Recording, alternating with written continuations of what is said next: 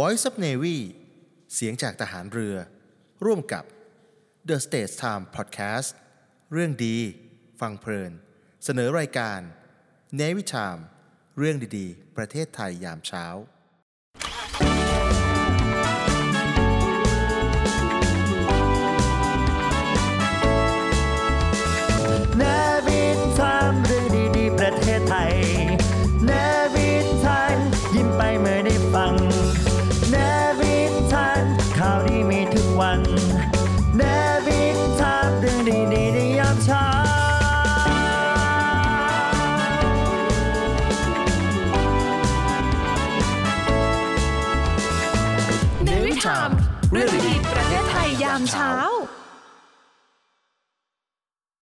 อาจารย์คิดว่ายังไงครับกับพวกบริษัทดิจิทัลหรือว่าแพลตฟอร์มต่างๆเนี่ยที่ตอนนี้มันไม่สามารถที่จะมาเก็บ VAT ได้ เหมือนกับรูปแบบของบริการหรือผลิตภัณฑ์อื่น ๆ ในประเทศไทยนะครับ อันนี้ก็จะเกี่ยวกับภาษีเงินได้เป็นหลักแล้วนะฮะแล้วอาจจะมี VAT มีผลกระทบอยู่บ้างเหมือนกัน ผมจะเรียนอาจารย์ว่าการซื้อขายผ่านแพลตฟอร์มต่างๆเนี่ยนะฮะมันทำทั้งในประเทศทั้งระหว่างประเทศนะฮะ เอ่อเราเห็นคนขายของผ่านเฟซบุ๊กขายของผ่าน YouTube เยอะแยะไปหมดนะฮะหลายคนพวกนั้นก็ไม่ได้อยู่ในไทยใช่ไหมครับ หลายคนก็อาจจะไม่ได้อยู่ในไทยนะฮะตรงนี้เนี่ยผมคิดว่าสัมภากรจะต้องเข้มงวดมากขึ้น สวัสดีครับ ขอต้อนรับเข้าสู่รายการ Navy Time เรื่องดีๆ ประเทศไทยยามเช้า โดยสทร วิทยุเสียงจากทหารเรือ FM 93 MHz ร่วมกับ The States Time Podcast เรื่องดีฟังเพลิน ทุกท่านสามารถติดตามได้ทุกเช้า เวลา 7-8 นาฬิกา ทั้งทางวิทยุ FM 93 MHz และทาง The States Time ผ่านช่องทาง Facebook YouTube และ TikTok และทางจานดาวเทียม PSI ช่อง 76 สำหรับวันนี้เรามีเรื่องดีๆ มากมายจะมานำเสนอครับ อาจารย์ครับ วันนี้อยากจะชวนอาจารย์มาคุยต่อ จากเรื่องที่เราคุยไว้เมื่อสัปดาห์ที่แล้ว มันก็คือเรื่องของภาษีนั่นเองนะครับ แต่ก่อนที่จะเข้าไปยังเรื่องที่ซีเรียสอย่างนี้เนี่ยผมอยากจะเล่าเกี่ยวกับเคสดังอันหนึงในอเมริกาให้อาจารย์ฟัง เมื่อประมาณกลาง ศตวรรษที่ 20 ที่ผ่านมานี้เนี่ยครับในอเมริกาเนี่ยก็มีพวกมาเฟียพวกแก๊งพวกอาชญากรรมที่เป็นระบบอะไรอย่างเงี้ยอยู่มาก แล้วก็มีหัวอยู่คนหนึ่งเลยที่จะขึ้นชื่อดัง ชื่อว่าอัลคาโปนอัลคาโปนเนี่ยเป็นหัวหน้ามาเฟียที่มีพลังอำนาจมาก แต่ว่า ไม่มีใครสามารถที่จะจับเขาได้ เพราะว่าในที่สุดอาชญากรรมอะไรต่างๆ ก็เป็นลูกน้องเขาหมด มีตัวเขาก็ขาวสะอาดผุดผ่อง คอยบัญชาการอยู่อย่างเดียว รัฐบาลของอเมริกาเนี่ยก็ตั้งชุดปฏิบัติการพิเศษออกมา เพื่อที่จะโค่นอัลคาโปนให้ได้ จนในที่สุดเนี่ยอาจารย์ทราบไหมครับว่าเขาจัดการกับอัลคาโปนได้ด้วยวิธีไหน ไม่ทราบครับ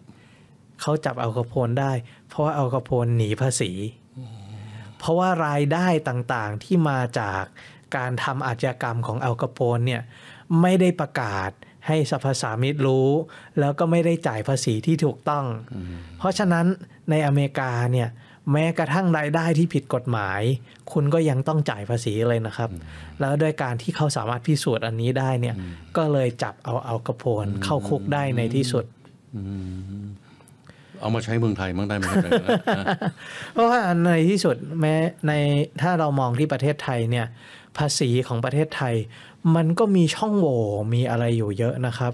จากที่เราคุยกันเมื่อสัปดาห์ที่แล้วว่า ลักษณะภาษีเนี่ยในประเทศไทย จะทำยังไงให้มันดีออกมาได้เนี่ยเราก็ได้มีเกณฑ์ออกมา 3 อย่าง คือ 1. ภาษีของประเทศที่ดีเนี่ย จะต้องเพียงพอกับภารกิจหรือเป้าหมายหรือขนาดของรัฐบาลหรืออะไรก็ตามที่รัฐต้องการจะใช้ภาษีเนี่ยต้องพอ ซึ่งในข้อนี้เนี่ยในครั้งที่แล้ว เราได้กล่าวไว้ว่าไม่ผ่านสำหรับประเทศไทยยังต้องกู้เงินอยู่เยอะ แล้วก็เป็นสัดส่วนที่น้อยของ GDP เกินกว่าชาติอื่นๆ เพราะว่าเราได้ประมาณ 13-14%แต่ว่าชาติที่พัฒนาแล้วอยู่ที่ 30 นะครับ ส่วนเกณฑ์ที่ 2 ก็คือต้องเป็นภาษีที่ยุติธรรม ยุติธรรมอันนี้เนี่ยอะไรคือคำว่าภาษียุติธรรมมันก็ยากที่จะสามารถจับได้ เพราะว่ามันมีความเป็นการเมืองเข้ามาพัวพันอยู่ด้วยว่าจะต้องมีภาษีเก็บจากคนที่เป็นเศรษฐีเยอะมากขนาดไหน ถ้าเกิดว่าบางเรื่องเนี่ยควรจะเป็นเรื่องที่มีเก็บภาษีหรือเปล่า ควรจะต้องมีการ เอาสรรพสามิตหรือว่ามีการปรับอัตราอะไรยังไงให้มีความยุติธรรม อันนี้มันก็เป็นเรื่องที่มีความซับซ้อนอยู่เยอะ แล้วก็อาจจะพูดยากว่ายุติธรรมไหม ส่วนเกณฑ์ที่3เนี่ยที่เราคุยกันไว้ก็คือภาษีต้องมีความเป็นกลาง ก็หมายความว่าภาษีเนี่ยจะต้องไม่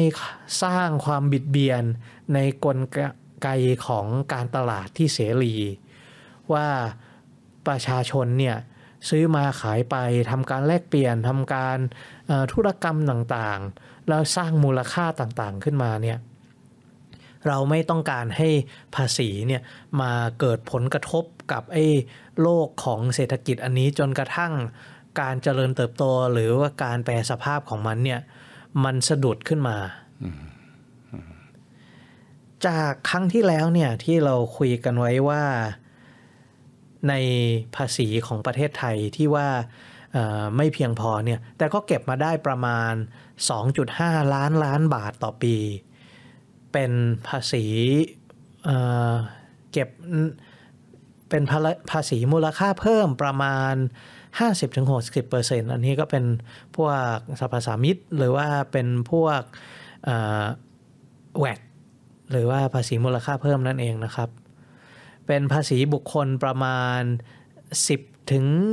20%อันนี้ในประเทศไทยก็มีคนจ่ายอยู่แค่ประมาณ 10 ล้านคน เป็นภาษีนิติบุคคลประมาณ 20%อันนี้ก็มาจากบริษัท ส่วนที่เหลือก็จะเป็นพวกอากร เป็นอื่นๆ เป็นรายได้ต่างๆ นอกจากนั้นครับ ในประเทศไทยเนี่ยมีหน่วยงานที่มาคอยเก็บภาษีพวกนี้เนี่ย มีหน่วยไหนบ้างเหรอครับ ครับเอ่อหน่วยหลักๆเนี่ยมีอยู่สามหน่วยครับอาจารย์ครับ ที่สร้างรายได้ให้ประเทศไทยอะนะครับ ครับ มีกรมสัมภากร กรมสัมปสามิตแล้วก็กรมศุลกากรนะครับ แต่มันก็มีหน่วยปลีกย่อยที่เก็บภาษีเล็ก ๆ น้อยๆอยู่ เช่นอาจารย์ไปโอนที่ดินมันมีกรมที่ดินอืมทำหน้าที่เก็บค่าธรรมเนียมการโอนอยู่เอ่อท้องถิ่นอาจจะมี หน่วยเก็บภาษีของท้องถิ่น ที่เก็บจากภาษีที่ดินและสิ่งปลูกสร้างที่อยู่ในท้องถิ่นนั้น แต่หลักๆเนี่ยมีสามสามกรมครับ ที่อาจารย์พูดถึงนี้ก็น่าสนใจนะครับ เพราะว่าการที่มีหน่วยที่เก็บภาษีทั้งเล็กแล้วก็ใหญ่เนี่ยมันหมายความว่าเงินภาษีที่รัฐเก็บได้เนี่ย จากแต่ละช่องช่องทางมันมีค่าไม่เท่ากัน มันอยู่ในสถานที่ที่ต่างกัน บางอันก็เข้ามาสู่ส่วนกลาง บางอันก็จะอยู่กับหน่วยงานที่อาจจะใกล้ภูมิภาคมากกว่า โดยโครงสร้างโดยรวมอันนี้แล้วเนี่ยภาษีทั้งหมดเนี่ยที่ว่าเราเก็บเข้ามาได้ 2.5 ล้านล้านบาทเนี่ยมันมีรายละเอียดเปียกย่อยเรื่องอ ว่ามันไปที่ไหนแล้วมันใช้กับอะไรยังไง แล้วมัน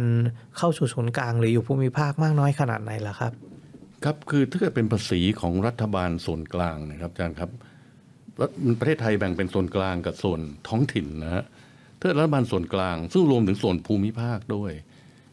ที่ดินเนี่ยถือเป็นส่วนกลางนะฮะเงินทุกบาททุกสตางค์ที่มีการจัดเก็บในรูปภาษีกรหรือจัดเก็บในรูปค่าธรรมเนียมเนี่ย จะต้องนำส่งคลัง อันนี้เป็นกฎหมายการคลังของเรา ส่งเข้ามาก็มาอยู่ที่คลัง เราเรียกคลังกว้างๆคลังนี้ก็คือ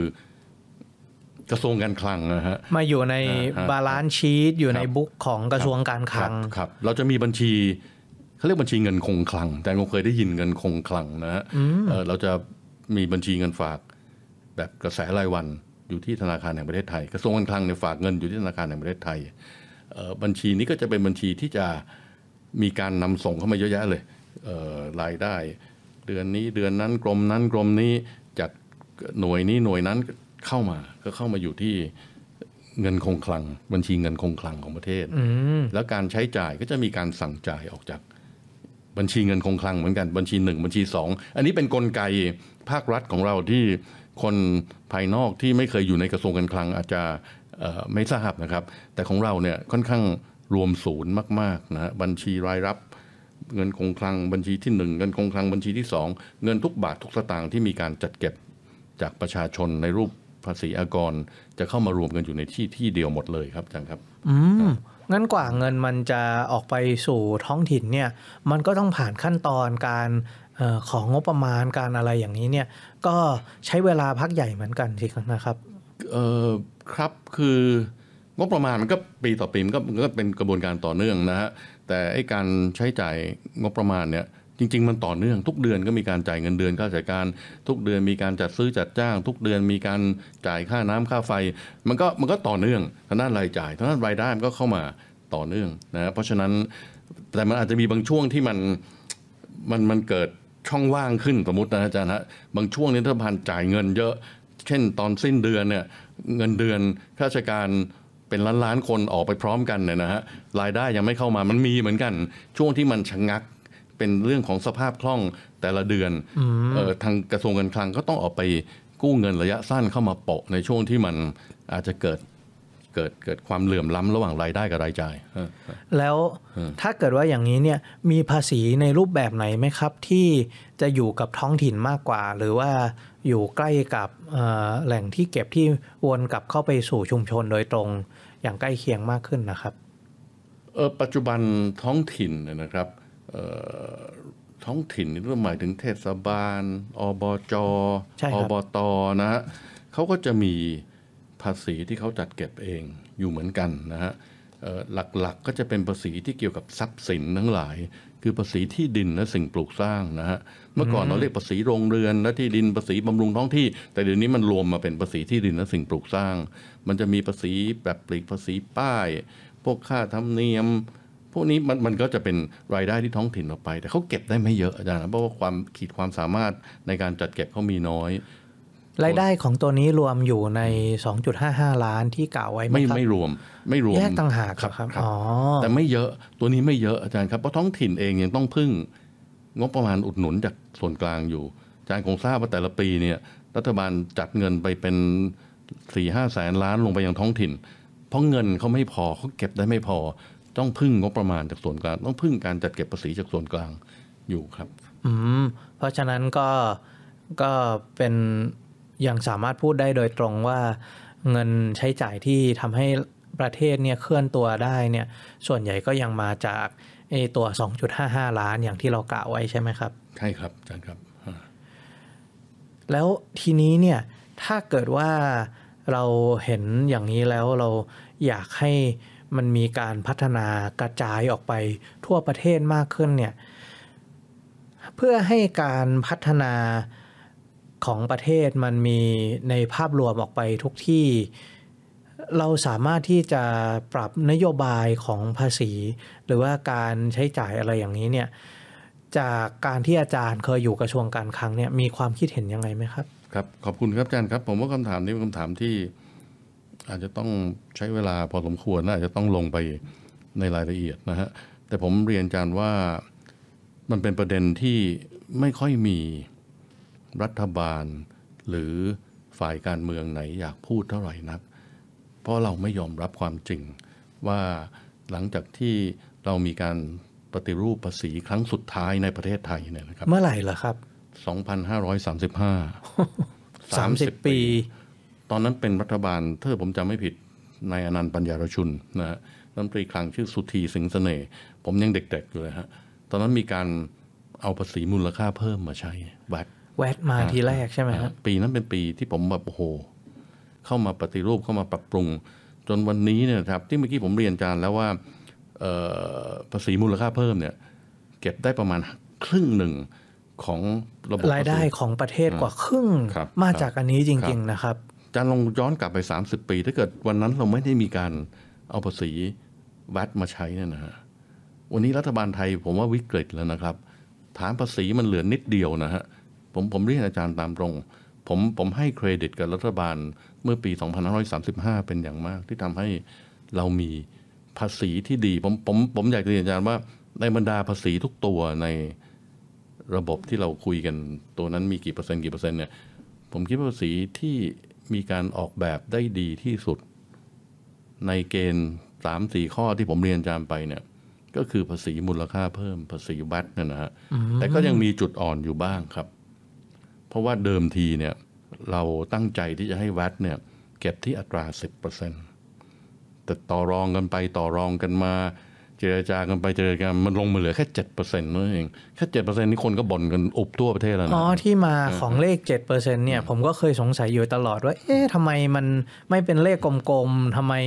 มันลดลงมาจาก 10 อย่างนั้นลงไปเป็น 5 เลยไม่ได้เหรออ๋อมันมาจากการเจรจาอย่างนี้ใช่ไหมครับ คือคือตอนตอนนั้นเนี่ยปี 2535อาจารย์นะเป็นปีที่จริงๆเศรษฐกิจเราดีนะช่วงนั้นเราก่อนเข้าก่อนก่อนเกิดเกิดวิกฤตต้มยำกุ้ง แต่พอเกิดต้มยำกุ้งปุ๊บเนี่ยมันต้องลดลงมาอาจารย์จริง ๆ เราตั้งใจจะให้เป็น 10%กฎหมายก็เขียน 10%แต่พอเกิดวิกฤตขึ้นมาเนี่ย เราบอกคงไหลไปไม่ไหวเราเริ่มที่ 7%ดีกว่านะฮะแต่อัตราพื้นฐานเนี่ยเป็นสิบเปอร์เซ็นอยู่ เพียงแต่ว่าทุกปีเนี่ยรัฐบาลจะต้องออก กฎหมายออกมาบอกว่าลดจากสิบลงมาเหลือเจ็ดเปอร์เซ็นทำอย่างเงี้ยมาสามสิบปีแล้วฮะอาจารย์ฮะจริง ๆ อัตรามันคือสิบเปอร์เซ็นต์ อ๋อต้องออกใหม่มาทุกปีอย่างนั้นเหรอครับจริง ๆ อัตรามันคือสิบเปอร์เซ็นต์อาจารย์ฮะแต่เราไม่ยอมเก็บสิบเปอร์เซ็นต์เราจะเก็บแค่เจ็ดเปอร์เซ็นต์ฮะเพราะฉะนั้นตรงนี้อาจารย์ฮะผมผมเรียนอาจารย์ว่าเจ็ดเปอร์เซ็นต์เนี่ยน่าจะเป็นอัตราที่ต่ำที่สุดในโลก อืมครับ ทุกประเทศในโลกเนี่ยผมคิดว่าส่วนใหญ่ตอนนี้เก็บภาษี VAT เกือบหมดทุกประเทศแล้ว ประเทศที่เก็บต่ำที่สุด คือประเทศไทยครับเจ็ดเปอร์เซ็นต์เมื่อก่อนญี่ปุ่นเก็บต่ำกว่าเราห้าเปอร์เซ็นต์วันนี้ญี่ปุ่นขึ้นไปแปดเปอร์เซ็นต์แล้วฮะอ่าฮะแต่ว่าถ้าเกิดว่าเรามองว่าแวดเนี่ยมันคือที่มาของรายได้ประเทศของ GDP ที่ว่าได้ 13%เนี่ยก็คือเป็นแวดเป็นภาษีมูลค่าเพิ่มเนี่ยไปเอ่อไป 6%แล้วเนี่ยการที่เราจะเคลื่อนตัวจาก 13%ไปให้ถึง 30 ให้ได้เนี่ยผมคิดว่าการที่เราเพิ่มแวดขึ้นไปจาก 7%เป็น 15 หรือ 20%ก็อาจจะไม่ใช่ อย่างนี้เนี่ยอาจารย์คิดว่าตัวส่วนอื่นๆ ไม่ว่าจะเป็นภาษีรายได้หรือว่าภาษีนิติบุคคลเนี่ยมันพอที่จะมาเติมไอ้ช่องว่างตรงนี้ไหมครับ อาจารย์ต้องย้อนหลังกลับไปดู 30 ปีที่ผ่านมาฮะว่า เศรษฐกิจไทยเนี่ยมันมีอะไรเปลี่ยนแปลงไปบ้างอย่างที่ผมเรียนอาจารย์ไปแล้วว่าภาษีนี่มันผูกอยู่กับดัชนีเศรษฐกิจ เมื่อก่อนภาษีเก็บเป็นรายหัวนะแต่ปัจจุบันในภาษีผูกอยู่กับดัชนีเศรษฐกิจ ดัชนีเศรษฐกิจเนี่ยมันเปลี่ยนแปลงมหาศาลใน 30 ปีนะครับที่รัฐบาลไทยไม่ได้ขยับเรื่องปฏิรูปภาษีเลยนะฮะมันมีอะไรเปลี่ยนแปลงบ้าง ผมอยากจะเรียนอาจารย์ว่าคำว่าโลกาภิวัตน์เนี่ย globalization กับ digitalization นะฮะ คือการเปลี่ยนจากโลกกายภาพไปเป็นโลก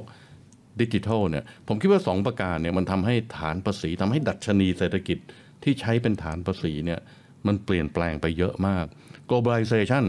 เงินทุนไหลเข้าออกเสรี สินค้าไหลเข้าออกเสรีนะแรงงานไหลเข้าออกพรมแดนของประเทศเสรี ฐานภาษีมันหายไปหมดนะอาจารย์ฮะครับเอ่อสินค้าเนี่ยเมื่อก่อนเราเคยเก็บภาษีขาเข้าเยอะๆนั่นนะ เดี๋ยวนี้เก็บไม่ได้แล้ว เดี๋ยวนี้มันก็ยังมีอากรอยู่นิดหน่อย แต่ก็เป็นส่วนน้อยมากใช่เลยนะครับใช่อาเซียนเป็นศูนย์หมดแล้ว เราไปบอกเป็นอัฟตาเราเป็นเขตการค้าเสรี เราจะเปิดเขตการค้าเสรีกับคนนู้นก็ต้องลดภาษีลงมาเป็นศูนย์หมด เพราะฉะนั้นมันเก็บไม่ได้จะฮะฐานภาษีที่เคยแต่เดิมเนี่ยเป็นฐานที่เราไว้วางใจได้ ปัจจุบันมันไว้วางใจไม่ได้แล้ว เรื่องทุนก็เหมือนกัน แรงงานก็เหมือนกัน มันเคลื่อนย้ายเสรี ข้ามพรมแดนนะฮะอันนี้เป็นประการแรกที่ผมคิดว่าเป็นการเปลี่ยนแปลง 30 ปีที่ผ่านมาเนี่ยสำคัญมากๆ ประการที่สองคือ digitalization นะฮะการเปลี่ยนจากโลกกายภาพไปเป็นโลกออนไลน์เนี่ยมันมีการเสนอสินค้าบริการเข้ามาทางมือถือนะอาจารย์นะปกผมเชื่อว่าอาจารย์ปัจจุบันอาจารย์ก็ซื้อสินค้าอาจารย์ไม่ได้ไปซื้อที่ร้านเอ่อ department ห้างสรรพสินค้าเหมือนเดิมแล้วบางทีมันสั่งทางมือถือ อาจารย์จะดูหนังเนี่ยอาจารย์ก็ไม่ได้ไปโรงหนังเหมือนเดิมอาจารย์ดู Netflix มาทางมือถือหมดนะฮะอืมครับแล้วผมฐานภาษีจะอยู่ที่ไหนครับฐานภาษีมันหายหมด ผมคิดว่าอันสองสองประการเนี่ยมันคือสาเหตุสำคัญที่ทำให้ฐานภาษีของเรากร่อน แล้วก็เกณฑ์แรกคือเกณฑ์เรื่องรายได้เนี่ยนะฮะเพราะเราไม่ได้ปรับปรุงระบบภาษีของเราเพื่อรองรับเศรษฐกิจในโลกใหม่นี้ครับ อย่างนี้เดี๋ยวเราต้อง พิจารณาต่อไปแน่เลยนะครับว่าถ้าเกิดว่าเราต้องการให้ทาโครงสร้างภาษีของประเทศไทยเนี่ยมันมาสามารถอยู่ในยุคโลกาภิวัตน์อยู่ในยุคดิจิตอลเนี่ยแล้วสามารถที่จะตอบโจทย์ทั้ง 3 ข้อที่เราตั้งเอาไว้เนี่ยเราจะต้องแปลสภาพของมันเป็นยังไงครับ Read My Lips โดยครูพัฒน์พลเรือตรีหญิง ดรพัชราวรักษร Read My Lips วันนี้มาชวนให้ฟังคำพูดดีๆ ของอดีตนายกรัฐมนตรีของอังกฤษ คือวินสตันเชอร์ชิลล์ท่านพูดเอาไว้อย่างน่าฟังเกี่ยวกับเรื่อง change ว่า to improve is to change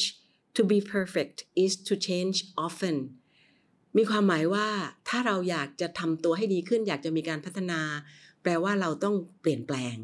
และ to be perfect แปลว่าเพื่อจะให้เกิดความ perfect ให้เกิดความสมบูรณ์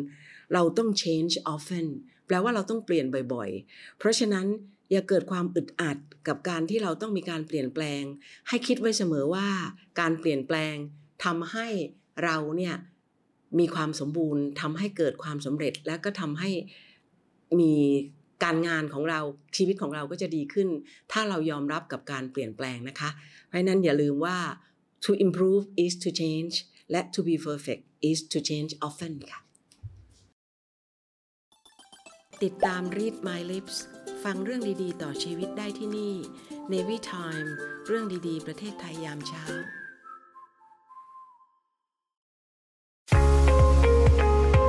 พบกับอีกหนึ่งช่องทาง ในการติดตามรับฟังสถานีวิทยุในเครือข่ายเสียงจากทหารเรือทั้ง 15 สถานี 21 ความถี่ ผ่านแอปพลิเคชันเสียงจากทหารเรือในโทรศัพท์มือถือระบบ Android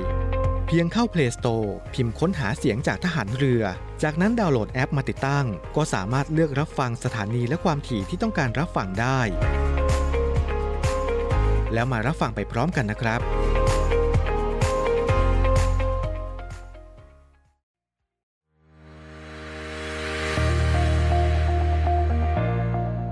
The Trusted Navy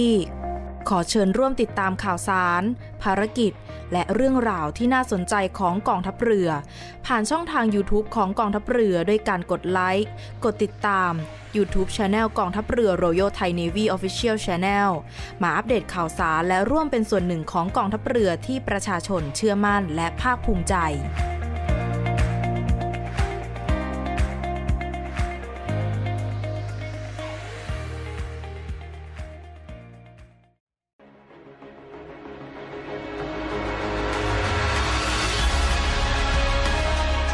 ยการรักษาผลประโยชน์ของชาติทางทะเลหรือสอนชน เป็นนกลไกศูนย์กลางบูรณาการการปฏิบัติการร่วมกับ 7 หน่วยงานประกอบด้วย กองทัพเรือ กรมเจ้าท่า กรมประมง กรมสุรากากร กรมทรัพยากรทางทะเลและชายฝั่งตำรวจน้ำและกรมสวัสดิการและคุ้มครองแรงงาน มาร่วมเป็นส่วนหนึ่งในการพิทักษ์รักษาผลประโยชน์ของชาติทางทะเล หรือประโยชน์อื่นใดในเขตทางทะเล ไม่ว่าโดยตรงหรือโดยอ้อม เพื่อความมั่นคง มั่งคั่ง และยั่งยืนของประเทศชาติและประชาชน พบเห็นเหตุด่วนเหตุร้าย ภัยทางทะเล โทร 1465 สายด่วนสอนชน 1465 สายด่วนสอนชน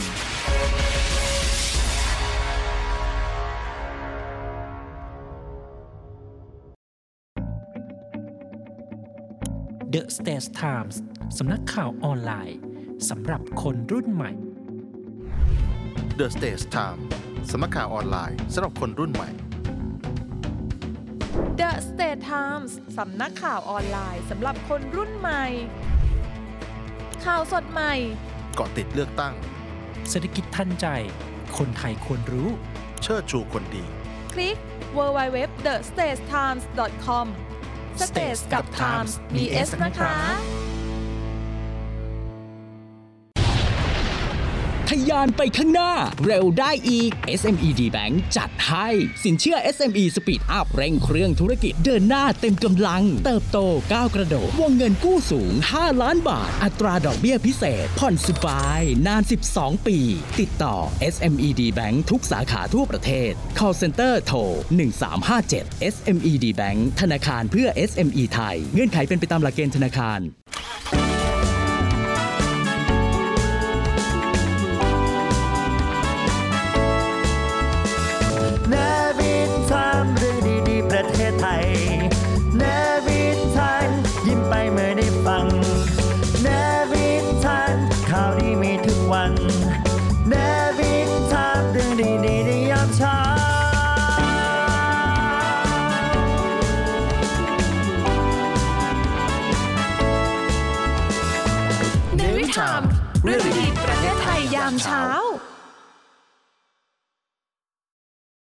กลับมาพูดกันต่อนะครับ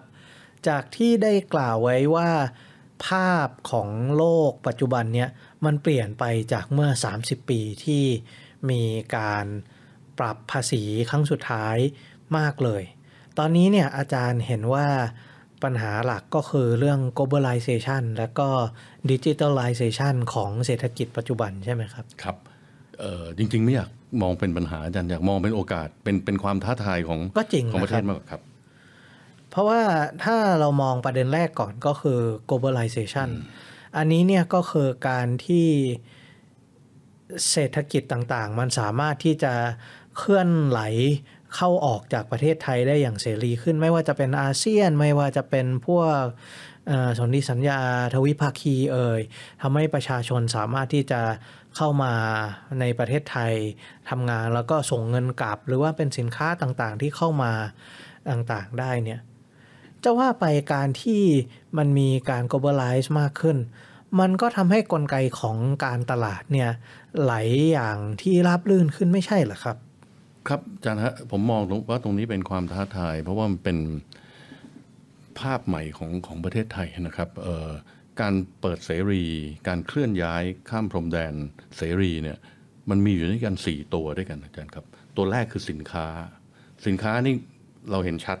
ง่าย ๆ มันจับต้องได้ รถยนต์ส่งออกไปนำเข้ามานะฮะเอ่อเสื้อผ้าส่งออกนำเข้า อันนี้ก็มีการยกเว้นภาษี โดยเฉพาะเราเริ่มที่อาเซียนเราเป็น AFTA ASEAN Free Trade Area เริ่มแรกเลย ผมคิดว่าเกือบ 30 ปีมาแล้วฮะครับศูนย์ภาษีเป็นศูนย์หมดนะฮะอืมที่พรมแดนไม่มีอุปสรรคเลยนะฮะเคลื่อนย้ายเสรี อันที่สองคือบริการบริการนี่ก็คืออา การเงิน บริการคือเออการค้าขายที่เป็น retail wholesaleเรื่องของการท่องเที่ยวอันนี่ก็เป็นบริการนะฮะพวก professional service ใช่พวกใช่เอ่อการแพทย์ใช่พวกใช่บริการกฎหมายอะไรอย่างนี้ สถาปนิก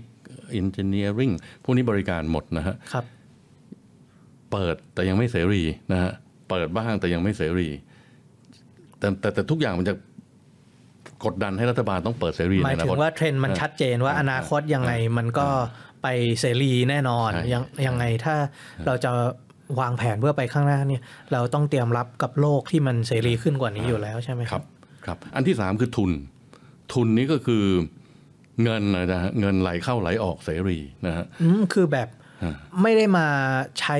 บริการไม่ได้มาซื้อของแต่คือมาลงทุนมา อยู่ในตลาดการเงินมาซื้อพันธบัตรมาอะไรอย่างนี้เหรอครับ รวมทั้งขาออกด้วยอาจารย์ฮะเช่นคนไทยไปลงทุนในต่างประเทศด้วย เมื่อก่อนลำบากมาก อาจารย์เดินทางไปต่างประเทศ แต่ละครั้งเนี่ยต้องยื่นขอแบงค์ชาติเลยนะ ว่าจะเอาเงินติดตัวออกไปได้เท่าไหร่ สมัยนี้มันเกือบจะไม่มีแล้วฮะเอ่อเราไปซื้อพันธบัตรไปซื้อหุ้น ผ่านกองทุนรวมไปซื้อในต่างประเทศได้ เพราะฉะนั้นทุนก็เปิดเสรีค่อนข้างมากปัจจุบันฮะครับ อันสุดท้ายคือแรงงาน ที่อาจารย์พูดถึงคนงานมาทำงานส่งเงินกลับออกไปเนี่ยนะฮะแรงงานเคลื่อนย้ายเสรีมากขึ้น แต่ยังไม่มากเท่าที่ควร มันยังมีกฎหมายที่เกี่ยวกับตรวจคนเข้าเมือง มันยังมี immigration law ยังมีอะไรอยู่ มีอาชีพบางอาชีพที่เราไม่ให้แรงงานต่างชาติเข้ามาแย่งอาชีพคนไทยหรือแม้กระทั่งบางอาชีพที่จะต้องมาขอใบอนุญาต ซึ่ง เราก็ต้องเป็นใบอนุญาตของไทยเท่านั้น ไม่อนุญาตให้เป็นใบอนุญาตใช่อันนี้อาจารย์คิดว่าในอนาคตมันจะเปิดเสรีขึ้นไหมครับ ผมคิดว่าโอเคมันอาจจะมีอะไรที่มันชะงงักบางช่วงนะฮะ เช่น พอเกิดสงครามมันก็แบบเปิดเสรีน้อยลง หรือเกิดวิกฤตที่ไหนมันประเทศก็อยากจะปิด แต่ผมคิดว่าในระยะยาวถ้าเกิดเรามอง 30 ปีอย่างที่เราเราพูดถึงเนี่ยเทรนด์มันก็ค่อย เปิดเสรีขึ้นตามลำดับอาเซียนมันก็จะรวมกันมากขึ้นอย่างนั้นนะนะครับอ่าฮะใช่ฮะทั้งหมดนี้เนี่ยมันยิ่งเป็นประเด็นสำคัญมากเลยที่จะต้องออกแบบระบบภาษีเพื่อให้รัฐบาลสามารถได้ยังสามารถได้รับเอ่อรายได้จากภาพ globalization ของเศรษฐกิจไทยนี้มากขึ้น แต่ก่อนที่เราจะไปพูดถึงรายละเอียดตรงนี้มากกว่าเนี่ย อยากถามอาจารย์ถึงอีกเทรนหนึ่งคือ digitalization ว่ามันทำให้ตลาดเศรษฐกิจของไทยปัจจุบันเปลี่ยนไปยังไงล่ะครับ ครับการให้บริการผ่านออนไลน์นะมันตอนนี้มันแทรกซึมอยู่ทุกขุมขนนะผมไม่ได้พูดถึงเฉพาะอุตสาหกรรมที่เป็นบางทีก็เรียก ICT นะฮะ ICT นี่คืออ่อ information communication technology เนี่ยแต่ผมพูดถึง ทุกทุกธุรกิจการค้าการขายที่มันผ่านช่องทางออนไลน์เนี่ยผมคิดว่าปัจจุบันมันเป็นชีวิตของคนไทยไปแล้วฮะอาจารย์ครับเมื่อก่อนผมไปดูหนัง ผมอยากดูหนังฮอลลีวูดสักเรื่องหนึ่งเนี่ยครับ ผมก็จะต้องนั่งรถไปห้างสรรพสินค้าที่มีโรงหนัง เสียตังค์ซื้อตั๋วดูหนัง เข้าไปนั่งดูหนัง ดูเสร็จแล้วก็ค่อยกลับบ้าน เดี๋ยวนี้มันไม่ใช่ละฮะ เดี๋ยวนี้ผมมีจอ ผมมี iPad อยู่เครื่องหนึ่ง ผมอยากดู Netflix ผมสมัครเป็นสมาชิก Netflix ผมได้ดูหนังแบบ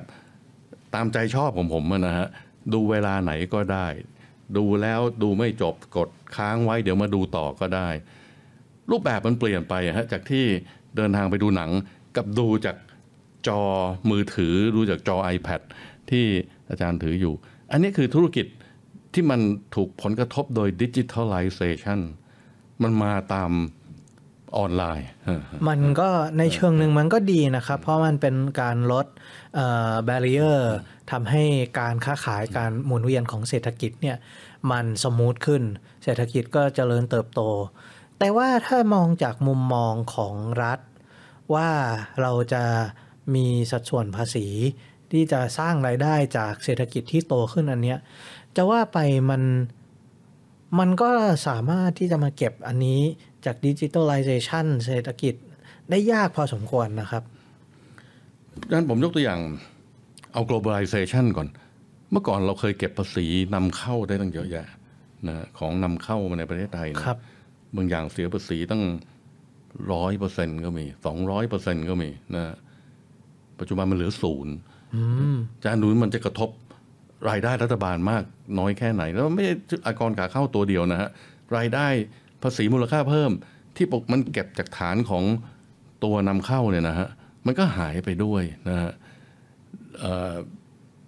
เรื่องแรงงานสมมตินะฮะแรงงานไทยไปทำงานในต่างประเทศ โอเคก็เสียประเทศเสียภาษีในประเทศที่เขาไปทำงานนะฮะครับอาจจะส่งกลับมารัฐบาลก็เก็บได้ในส่วนที่ ส่งกลับมาอย่างญาติพี่น้องที่เมืองไทยอะนะฮะฮะแต่ไอ้ภาษีที่เขาเอ่อรายได้ที่เขาได้อยู่ในต่างประเทศเนี่ย ผมเข้าใจว่าเอ่อไปเก็บเขาไม่ได้นะฮะเขาเขาเสียภาษีแล้วในประเทศที่เป็นต้นทางของรายได้นะฮะแล้วเรื่องเงินลงทุนด้วยผมก็ว่าสำคัญนะครับ เพราะว่าถ้าเขามาซื้อพันธบัตรรัฐบาลไว้มหาศาล หรือถ้าจะลงทุนเป็นพวกอสังหาริมทรัพย์มาเป็นที่ดินหรือว่าเป็นเอ่อ การลงทุนโรงงานอะไรอย่างอื่นเนี่ยมันก็อยู่ในสภาพที่ไม่สามารถที่จะเก็บภาษีออกมาจากแวดหรือออกมาจากภาษีรายได้ส่วนบุคคลที่ชัดเจนเหมือนแต่ก่อนแล้วเนี่ยครับครับบางทีเราใช้การหักหน้าที่จ่ายได้ เช่นให้คนที่จ่ายรายได้ อันนี้เนี่ยเป็นคนหักแล้วก็นำส่งกรมสรรพากรที่ผ่านมาก็ใช้วิธีนี้ฮะเช่นบริษัทที่ชำระดอกเบี้ยให้กับ ผู้ลงทุนที่อยู่ในต่างประเทศเนี่ยนะฮะก็มีหน้าที่จะต้องหักภาษีที่เก็บจากดอกเบี้ยตอนส่งข้ามพรมแดนออกไปนะอันนี้อันนี้ก็เก็บช่วยช่วยแก้ปัญหาได้ระดับหนึ่ง แต่อาจารย์ปัญหามันใหญ่มากกว่านั้น เช่นบริษัทที่จะทำธุรกิจในเมืองไทย หรือทำธุรกิจที่ไหนก็ตามเนี่ยมันจะวิ่งไปหาประเทศที่เป็น tax haven สวรรค์ทางภาษีก็จะ tax haven คือประเทศที่ไม่มีภาษี แล้วก็ไปจดทะเบียนอยู่ในนั้นอาจารย์คงเคยได้ยินคำว่า Cayman Island ครับ Virgin British Virgin Island มันจะมีประเทศพวกเนี้ยเยอะเลยนะฮะเพราะฉะนั้นไอ้ธุรกิจที่หนีประเทศที่ภาษีสูงเนี่ยมันก็จะไปจดทะเบียนในเอ่อประเทศที่เป็นสวรรค์ของเขาเป็น tax haven รายได้มันก็หายหมด อันนี้ผมว่ามันผูกเข้ากับเรื่อง digitalization ได้สำคัญมากเลยนะครับ เพราะว่า การใช้จ่ายต่างๆ ทางแพลตฟอร์มดิจิทัลเนี่ยหลาย ๆ ส่วนที่ในที่สุดเป็นกำไรของบริษัทเหล่านี้ มันก็ไหลไปยัง tax haven หมดเลย ก็ไม่มีส่วนสัดส่วนที่รัฐบาลไทยจะสามารถเก็บมาได้ หรือแม้กระทั่งการใช้บริการต่างๆ อย่างเช่นแพลตฟอร์ม บางทีเขาก็มีรายได้จากการขายโฆษณา อันนี้เนี่ยตอนที่ ไปใช้บริการอันนี้ รัฐบาลก็ไม่สามารถที่จะเก็บได้ หรือว่าในที่สุดรายได้สุดท้ายเนี่ยออตอนที่ใช้จ่ายไปยังแพลตฟอร์มอันนี้แล้ว จากโอนหรือว่าจากรูดบัตรเครดิตอะไรของชาวไทยไปแล้วเนี่ยมันก็ไม่ได้มีการเก็บ VAT หรือมีอะไรเก็บออกจากบริษัทพวกนี้ด้วยนะครับ ครับ ก็เมืองจีนครับประเทศจีน ห้ามหมดเลยฮะไม่ให้มีแพลตฟอร์มพวกนี้เขาให้คนจีนใช้ เพราะฉะนั้นภาษีเขาไม่รู้อะไรฮะเขาก็มีแต่แพลตฟอร์มของเขาเองฮะเขามีแต่แพลตฟอร์มของเขาเอง อันนี้ก็ต้องเออดูว่ามันว่าเขาเสียอะไรไปกับการที่เขาทำรูปแบบอย่างนี้นะครับ พอเขาเป็นการตลาดที่ไม่เปิดเสรีเนี่ยมันก็ทำให้คุณภาพของเศรษฐกิจ หรือคุณภาพชีวิตของคนที่มาใช้บริการเนี่ยหลาย ๆ อย่างมันก็จะต้องต่างไปครับ ผมยกตัวอย่างเมืองจีน เพราะอยากให้เราเห็นว่าเป็นกรณี extreme แบบสุดๆ กรณีที่แบบสุดโต่งเลยนะ ก็คือห้ามอะเขาเป็นตัดสินใจเขาห้าม ต้องมีแพลตฟอร์มของเขาเอง แต่ในกรณีของประเทศไทยซึ่งเป็นประเทศเล็ก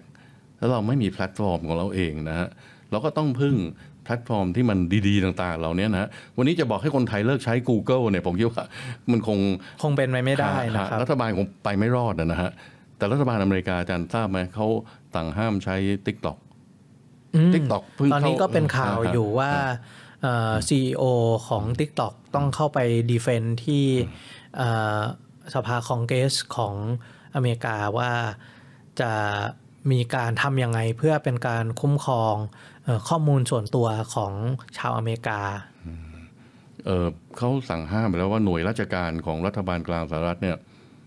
จากนี้ไปเนี่ยห้ามใช้ แพลตฟอร์ม TikTok เด็ดขาดแต่ประชาชนยัง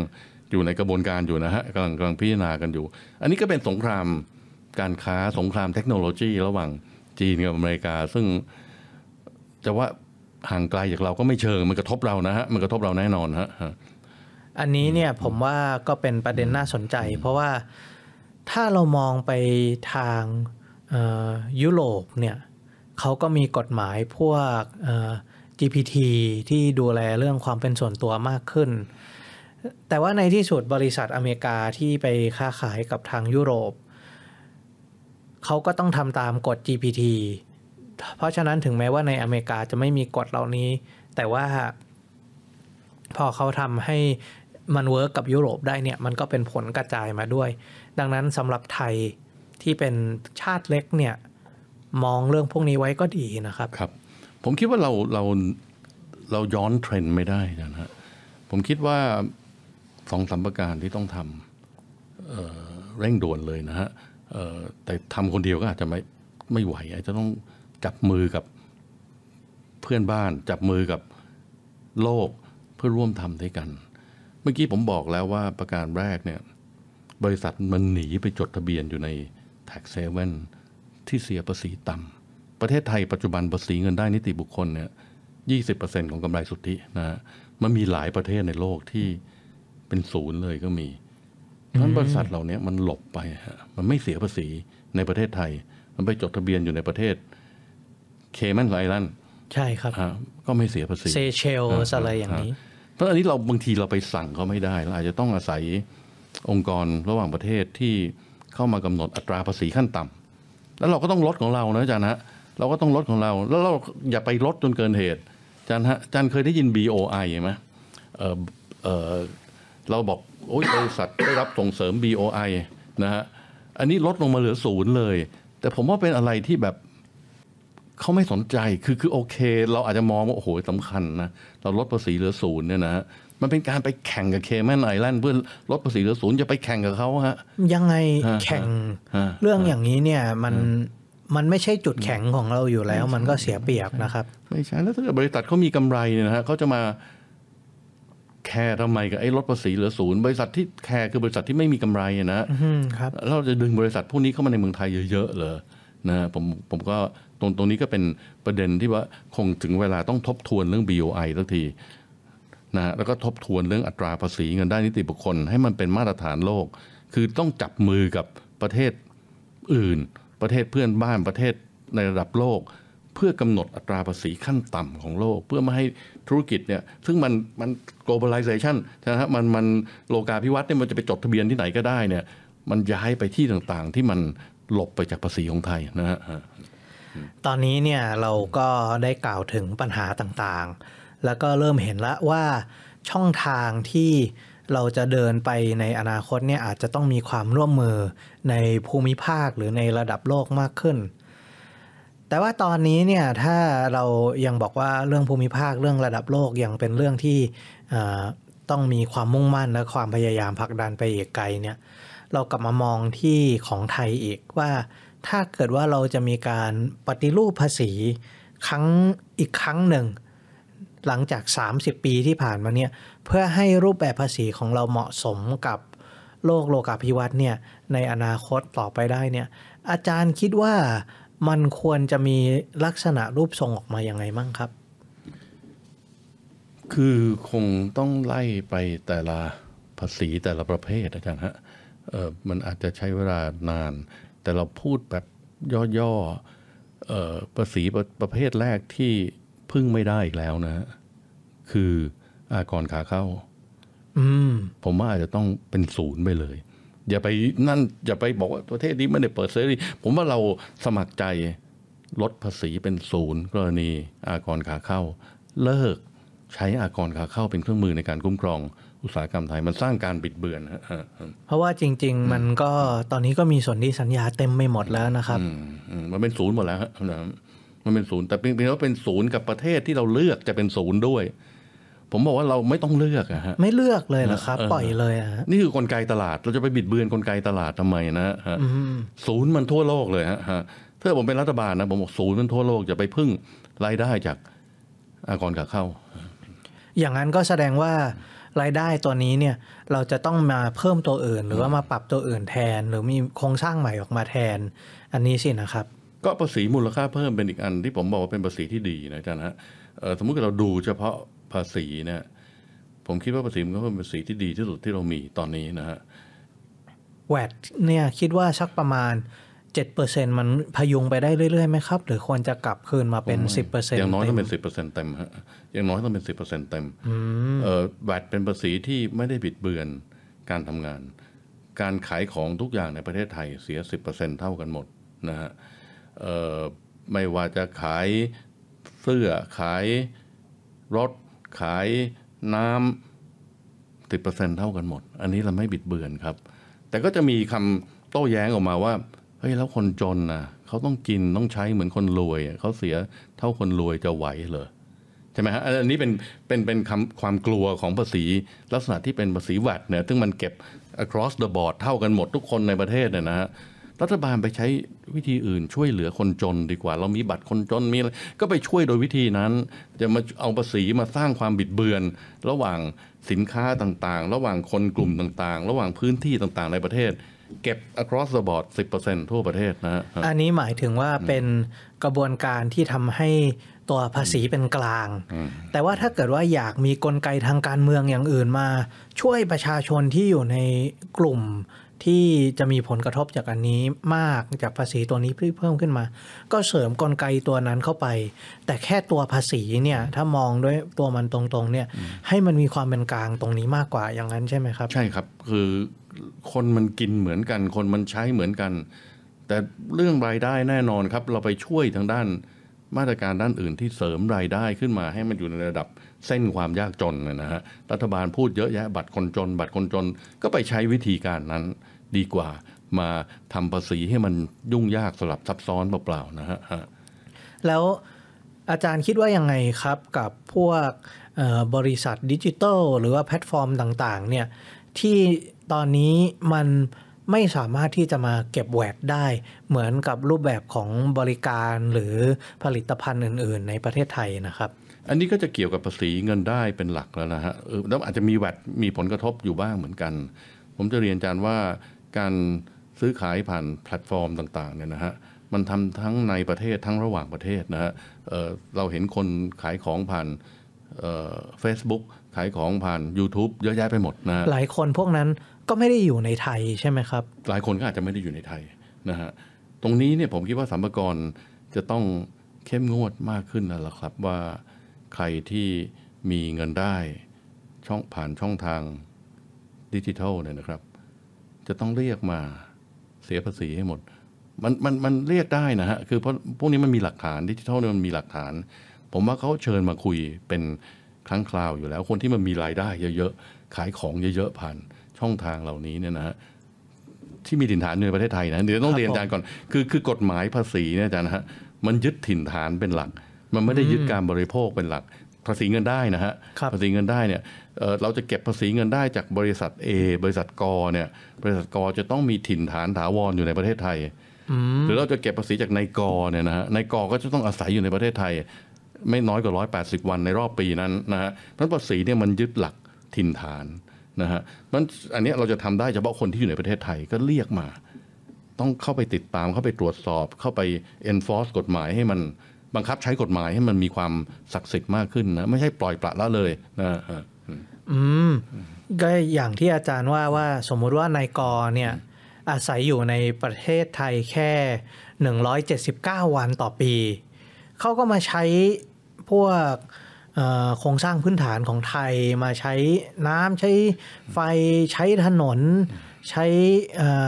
สถาบันการแพทย์ สถาบันความมั่นคงต่างๆ ของไทย ใช้กฎหมายไทย แต่ว่าในที่สุดพอมันไม่ถึงเกณฑ์อย่างนั้นเนี่ย ก็เก็บภาษีรายได้ส่วนบุคคลจากเขาไม่ได้อย่างนั้นใช่ไหมเขาก็จะไม่ใช่ไม่ใช่ผู้เสียภาษีเงินได้ในประเทศไทยนั้นคนที่มีหน้าที่เก็บภาษีแทนกรมสรรพากรแต่รายได้มันเกิดขึ้นในประเทศไทยนะฮะอาจารย์นะคนที่มีหน้าที่เก็บภาษีคือต้องหักภาษีเอาไว้ ก็คือคนใช้บริการเนี่ยนะฮะมีหน้าที่ต้องหักภาษีหน้าที่จ่าย แล้วก็ส่งให้กรมสรรพากร อืมอันนี้ก็จะมาในรูปแบบของภาษีนิติบุคคลอย่างนั้นมากกว่า มาดูเก็บจากทางนั้นใช่ไหมครับครับ ถ้าเป็นนิติบุคคลเนี่ยอาจารย์ฮะผมคิดว่ามันสลับซับซ้อนขึ้นมาพอสมควรนะครับ อย่างเมื่อกี้ผมเรียนอาจารย์แล้วว่าเรื่องอัตราภาษีที่มันแตกต่างกันระหว่างประเทศเนี่ยมันเป็นที่มาของการหลบไปจดทะเบียนที่ประเทศอื่น ก็เสนอให้ว่าโลกนี้จะต้องมีอัตราภาษีขั้นต่ำนะฮะจริง ๆ มีการพูดกันเยอะว่า ทุกประเทศจะต้องเก็บไม่ต่ำกว่า 15%นะฮะ15% across the board ทั่วโลกเลยนะนั้น BOI ของเราไม่ต้องมีแล้วนะ BOI เนี่ยไปยกเว้นเหลือศูนย์เนี่ยผมคิดว่ามันมันทำลายระบบอย่างชอกช้ำมากนะฮะ เก็บอย่างต่ำสิบห้าเปอร์เซ็นต์ผมว่าภาษีนิติบุคคลถ้าเกิดเราเก็บลงมาต่ำกว่าสิบห้าเปอร์เซ็นต์เนี่ยมันมันอยู่ได้เออวันนี้มันยี่สิบเปอร์เซ็นต์ก็ลดอีกห้าเปอร์เซ็นต์แต่ไปขยายฐานให้มันกว้างขึ้นนะจ๊ะนะฐานให้มันกว้างหมายความว่าไง พวก เดี๋ยวผมยกตัวอย่างอาจารย์อย่างเช่น เราจองโรงแรมผ่าน online booking เนี่ยนะเงินมันหายไปจากฐานภาษีเฉยๆเลยนะอาจารย์นะเงินร้อยบาทเนี่ยออนไลน์มันหักไปแล้วสามสิบออนไลน์ไม่ได้อยู่ในประเทศไทยนะ มันเยอะแยะหมด Trip Advisor Google เอ่อพวกเนี้ยนะ ไม่เสียภาษีในประเทศไทยไม่มีฐานไม่มีตัวนิติบุคคลที่อยู่ในประเทศไทยที่ไปเก็บภาษีได้ ไม่มีเลยเหรอครับ มันอาจจะมีสำนักงานตัวแทนนะฮะแต่เนื่องจาก มันไม่มีสถานประกอบการที่ถาวรนะฮะอยู่ในประเทศไทย รายได้มันไหลออกนอกประเทศทันทีทันใดนะฮะแล้วประเทศไทยค่อยรับส่วนที่เหลือหลังจากที่เขาหักค่าคอมมิชชั่นไปแล้วนะฮะที่เราบอกเราโอ้โหการท่องเที่ยวเราโรงแรมเราเยอะแยะรายได้เพิ่มขึ้นเนี่ยแต่ส่วนหนึ่งมันไปเข้ากระเป๋า พวก online booking หมดนะฮะหมายถึงว่าเราอาจจะเก็บภาษีนิติบุคคลได้จากโรงแรมหรือจากอะไรปลายทาง แต่จากต้นทางเนี่ยไอตัวเอเจนซี่ไอตัวแพลตฟอร์มต่างๆ ที่เขามีรายได้ไม่ว่าจะจากการใช้บริการโดยตรง หรือจากการขายโฆษณาหรือจากการโปรโมชั่นอะไรต่างๆ พวกเนี้ยคือไทยยังไม่สามารถเก็บได้เลยใช่ไหมครับเออยังยังไม่สามารถเก็บได้ฮะอืมอันอันนี้คือ ความสึกกร่อนของภาษีเดิมเราเก็บได้ร้อยหนึ่งวันนี้เก็บได้แค่เจ็ดสิบเท่านั้นเองนะฮะอาจารย์นึกภาพออกใช่ไหมสามสิบมันหักเข้ากระเป๋า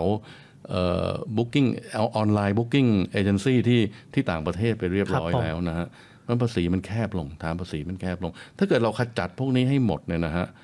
เออมันจะทำให้ฐานเรากว้างขึ้น เพราะฉะนั้นอัตราภาษีลดลงมาเหลือแค่สิบห้าเปอร์เซ็นต์นี่พอแล้วนะฮะแต่ฐานมันจะขยายกว้างขึ้นฮะ งั้นอาจารย์คิดว่าเราลดภาษีลงมาเหลือ15%เนี่ยสำหรับนิติบุคคลเนี่ย แล้วมันจะมีจุดแข็งที่เอาไปสู้กับพวกเวอร์จินไอแลนด์ที่เขาศูนย์เปอร์เซ็นต์อะไร ได้บ้างไหมครับว่าถ้าเกิดว่ามันยังไม่มีภาษีระดับโลกออกมาไปทุกที่เนี่ยแล้วจะยังมีอะไรที่ยังดึงดูดให้บริษัทพวกนี้มาตั้ง เป็นฐานนิติบุคคลที่ชัดเจนในประเทศไทยไหมครับ คือผมคิดว่าเราคงไปสั่ง British Virgin Island ไม่ได้ เราคงไปสั่ง Cayman Island ไม่ได้นะ เราคงไปสั่งฮ่องกงไม่ได้ให้ขึ้นภาษีมาเท่ากับประเทศไทย ผมคิดว่าต้องเป็นความร่วมมือระหว่างประเทศแล้วครับอออาจจะไม่ใช่ประเทศไทยคนเดียวนะครับ อาจจะต้องอาศัยประเทศทุกประเทศนะครับว่าเราต้องการขจัด การแข่งขันทางภาษี อันนี้เรียกว่าการแข่งขันทางภาษีนะครับ การเอา BOI มาเป็นศูนย์เปอร์เซ็นต์เนี่ยมันเป็นการแข่งขันเพื่อไปแย่งทุนให้เข้ามาในประเทศไทยนะฮะตรงนี้มันสร้างความเสียหายให้กับประเทศอย่างประเทศไทยเป็นอย่างมาก ผมคิดว่าต้องหยุดการแข่งขันทางภาษีระหว่างประเทศลงไป แล้วก็มีภาษีที่เป็นอัตรากลางภาษีอัตราเดียวนะครับ อันนี้อันนี้ประการแรกนะครับ เรื่องฐานภาษีต้องพูดอีกเยอะเลย ฐานภาษี เราจะเก็บไอ้พวก 30%ที่มันหักได้ยังไง เราจะเก็บพวก Netflix ที่มันเป็น online streaming ได้ยังไงนะฮะ อันนี้เป็นเรื่องใหญ่ที่อาจจะต้องพูดในรายละเอียดเอ่อครั้งต่อไปครับอาจารย์ครับ ครับ แต่สำหรับฮะฮะในวันนี้เนี่ยเรื่องการที่เอาไปแข่งขันที่ไม่มีใครได้ประโยชน์เนี่ยผมก็เห็นด้วยนะครับว่า ถ้าทำอย่างนั้นไปเรื่อยๆเนี่ยยังไงมันก็ไม่มีใครชนะ และไทยก็ไม่ได้ประโยชน์อะไรนะครับครับสำหรับวันนี้เวลาของเราก็หมดลงแล้ว แล้วพบกันใหม่กับ n น v y Time เรื่องดีๆ ประเทศไทยยามเช้า โดยสทรวิทยุเสียงจากทหารเรือ FM 93 MHz ซึ่งร่วมกับ The States Time Podcast เรื่องดีฟังเพลิน ได้ใหม่ในครั้งต่อไป แต่สำหรับวันนี้ สวัสดีครับ พบกับอีกหนึ่งช่องทาง ในการติดตามรับฟังสถานีวิทยุในเครือข่ายเสียงจากทหารเรือทั้ง 15 สถานี 21 ความถี่ ผ่านแอปพลิเคชันเสียงจากทหารเรือ ในโทรศัพท์มือถือระบบ Android เพียงเข้า Play Store พิมพ์ค้นหาเสียงจากทหารเรือ จากนั้นดาวน์โหลดแอปมาติดตั้ง ก็สามารถเลือกรับฟังสถานีและความถี่ที่ต้องการรับฟังได้ แล้วมารับฟังไปพร้อมกันนะครับ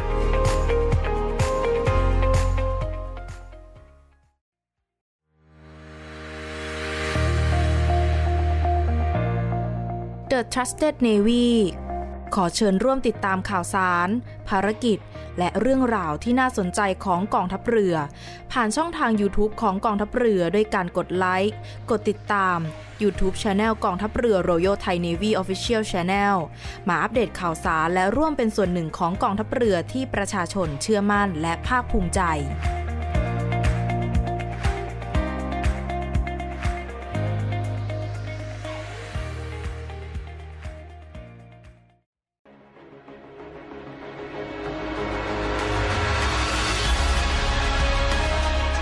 ศูนการรักษาผลประโยชน์ของชาติทางทะเลหรือสอนชน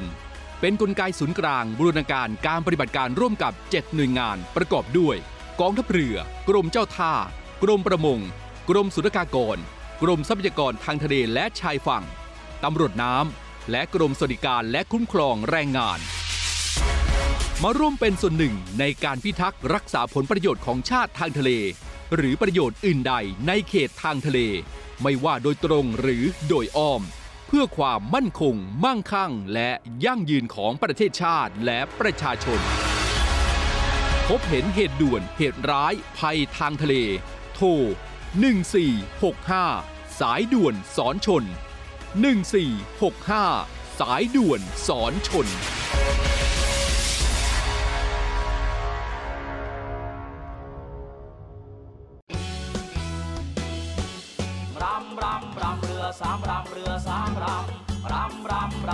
สามรำเรือสามรำลูกชิ้นที่ทุกคนหมายปองเชิญมาลิ้มลองลูกชิ้นตราเรือสามรำคัดสรรวัตถุดิบชั้นดีอร่อยได้ทุกที่ทุกเมนูทุกคำมาตรฐานออยก็มาเชลชวนชิมตีตราว่าอร่อยเลิศล้ำพอเจียราคาดีจริงรอเรือนะไม่ใช่รอลิง ต้องเป็นลูกชิ้น สามรำรำรำรำเรือสามรำเรือสามรำรำรำรำเรือสามรำเรือสามรำรำรำรำเรือสามรำเรือสามรำเรือสามรำเรือสามรำนะพี่น้องลูกชิ้นดีมีตำนานต้องลูกชิ้นตราเรือสามรำจำหน่ายลูกชิ้นหมูเนื้อเอ็นโทรเลย 025736888 นะพี่น้อง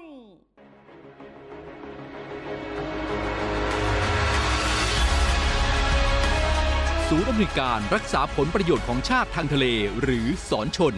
เป็นนกลไกศูนย์กลางบูรณาการการปฏิบัติการร่วมกับ 7 หน่วยงานประกอบด้วย กองทัพเรือ กรมเจ้าท่า กรมประมง กรมสุรากากร กรมทรัพยากรทางทะเลและชายฝั่งตำรวจน้ำและกรมสวัสดิการและคุ้มครองแรงงาน มาร่วมเป็นส่วนหนึ่งในการพิทักษ์รักษาผลประโยชน์ของชาติทางทะเล หรือประโยชน์อื่นใดในเขตทางทะเล ไม่ว่าโดยตรงหรือโดยอ้อม เพื่อความมั่นคง มั่งคั่ง และยั่งยืนของประเทศชาติและประชาชน พบเห็นเหตุด่วนเหตุร้ายภัยทางทะเล โทร 1465 สายด่วนสอนชน 1465 สายด่วนสอนชน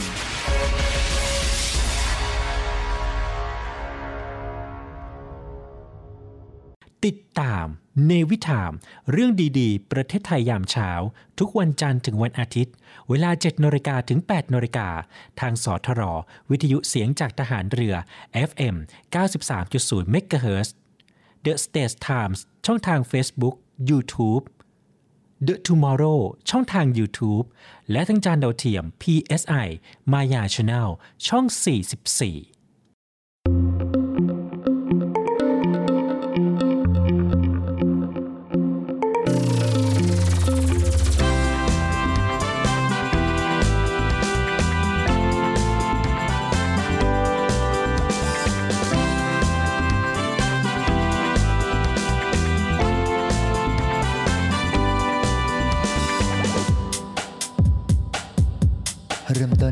ามเช้า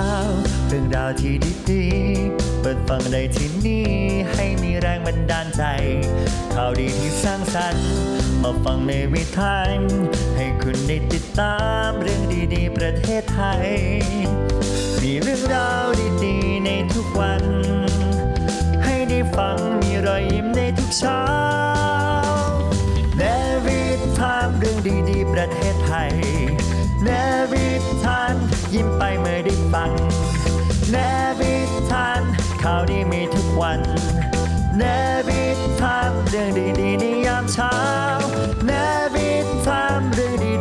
ดีๆป